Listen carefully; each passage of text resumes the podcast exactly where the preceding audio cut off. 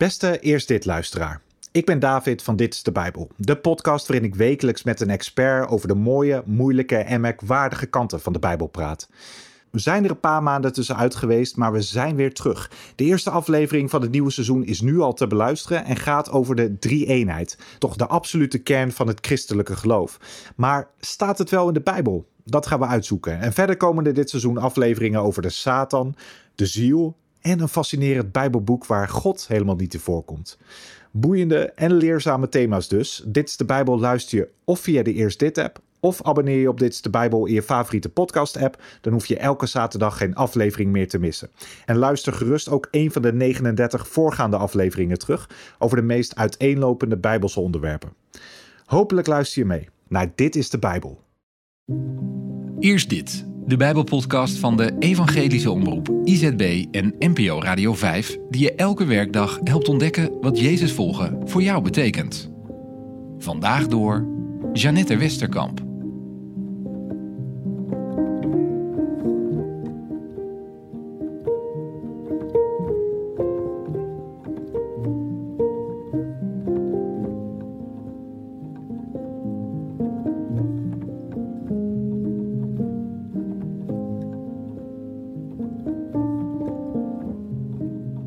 Vormen die bedoeld zijn om mensen in relatie te brengen met God, kunnen soms obstakels worden die mensen van God weghouden.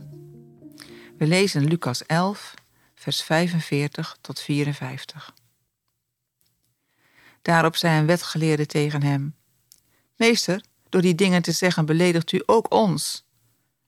Maar Jezus zei: Wee ook jullie, wetgeleerden, want jullie leggen de mensen ondraaglijke lasten op maar raken die zelf met geen vinger aan. Wee jullie, want jullie bouwen graftomben voor de profeten, terwijl jullie voorouders hen hebben gedood. Jullie zijn getuigen die instemmen met de daden van jullie voorouders, want zij hebben hen gedood en jullie bouwen de tomben. Daarom heeft God in zijn wijsheid gezegd: Ik zal profeten en apostelen naar hen zenden, maar ze zullen sommigen van hen doden en anderen vervolgen. Voor het bloed van al de profeten die sinds de grondvesting van de wereld vergoten is, zal van deze generatie genoegdoening worden geëist. Van het bloed van Abel tot het bloed van Zacharia, die omkwam tussen het altaar en het heiligdom. Ja, ik zeg jullie, van deze generatie zal genoegdoening worden geëist. Wee jullie wetgeleerden, want jullie hebben de sleutel tot de kennis weggenomen, zelfs zijn jullie niet binnengegaan, en anderen die wel binnen wilde gaan, hebben jullie tegengehouden. Toen hij het huis verliet, waren de schriftgeleerden en de fariseeën uitzinnig van woede. Ze begonnen hem over van alles uit te vragen in een slinkse poging om hem te betrappen op een ongeoorloofde uitspraak.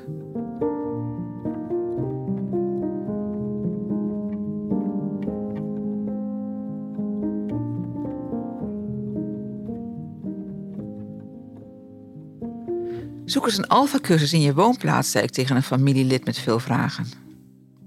Na twee keer had ze het al gezien. Dat is niks voor mij. Ze keken allemaal naar mijn piercing. Niemand had zoiets. Ze vroegen of ik kinderen heb en je weet hoe het met mij is met mannen. Ik ga me echt niet binden. Ik ben zelfs naar een kerk geweest. Moderne muziek, het was heel gezellig. Mensen leken elkaar allemaal te kennen. En toen ik wou gaan zitten, zei iemand vriendelijk: Sorry hoor, er zit al iemand.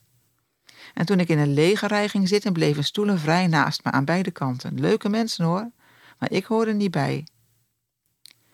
Ze zoekt God, maar God zit ergens binnen. En daar voelt ze zich niet thuis, zelfs niet welkom. Ik zou graag willen zeggen dat het bij ons in de kerk en in de Alpha-cursus anders gaat, maar is dat zo? Staan wij met onze goede bedoelingen soms mensen in de weg om God te vinden? De Fariseeën deden hun uiterste best binnen de cultuur van het Romeinse Rijk hun identiteit als volk van God te bewaren. Wilde Jezus niet hetzelfde? Jezus met al zijn wonderen en zijn volgelingen en zijn radicale boodschap van Gods koninkrijk. Als hij zich nou een beetje aan hen aanpaste. Ze nodigen Jezus uit bij hun maaltijden voor gesprekken onder Godgeleerden om te kijken in hoeverre ze elkaar kunnen vinden. Maar Jezus kwam bij deze maaltijd al binnen op een ongepaste manier. Jezus is Jood. Hij weet hoe je je reinigt voor een maaltijd, maar hij gaat ongewassen aan tafel. Als de mannen elkaar aankijken, barst Jezus los en roept zes keer: Wee jullie fariseeën, wee jullie wetgeleerden. Het gaat jullie om de buitenkant, om wat wel en niet hoort, om je eigen goede gedrag, maar liefde voor God en mensen zie ik niet. Tot zover het verkennen van Jezus. Jezus zoekt geen samenwerking. Hij gedraagt zich als al die mensen die er niet bij horen en neemt het voor ze op.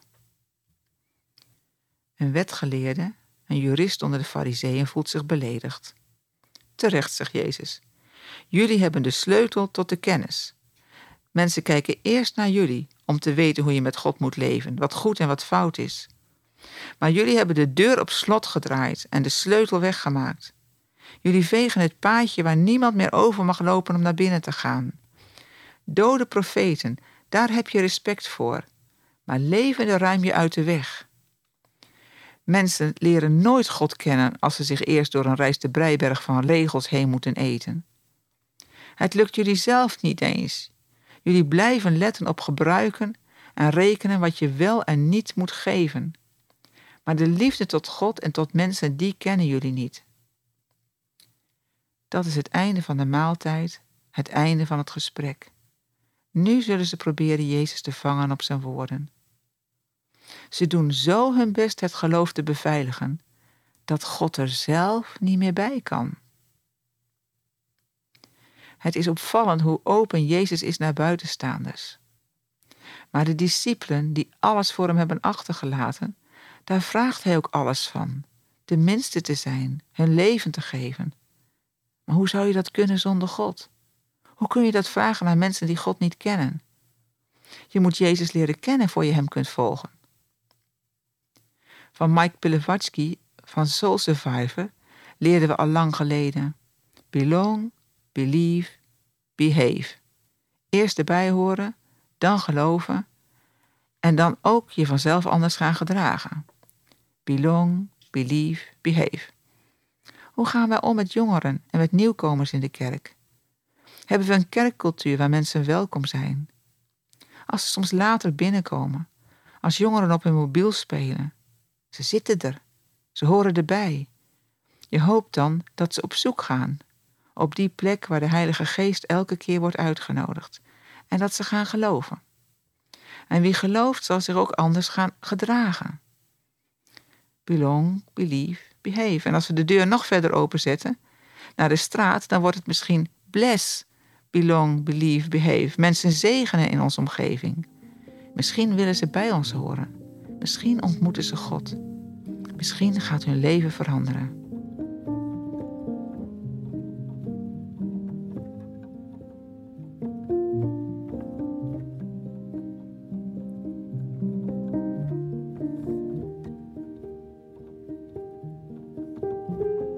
Waar zie jij dat je misschien mensen in de weg staat om God te leren kennen? En wat is jouw gave als het gaat om uitnodigend te zijn?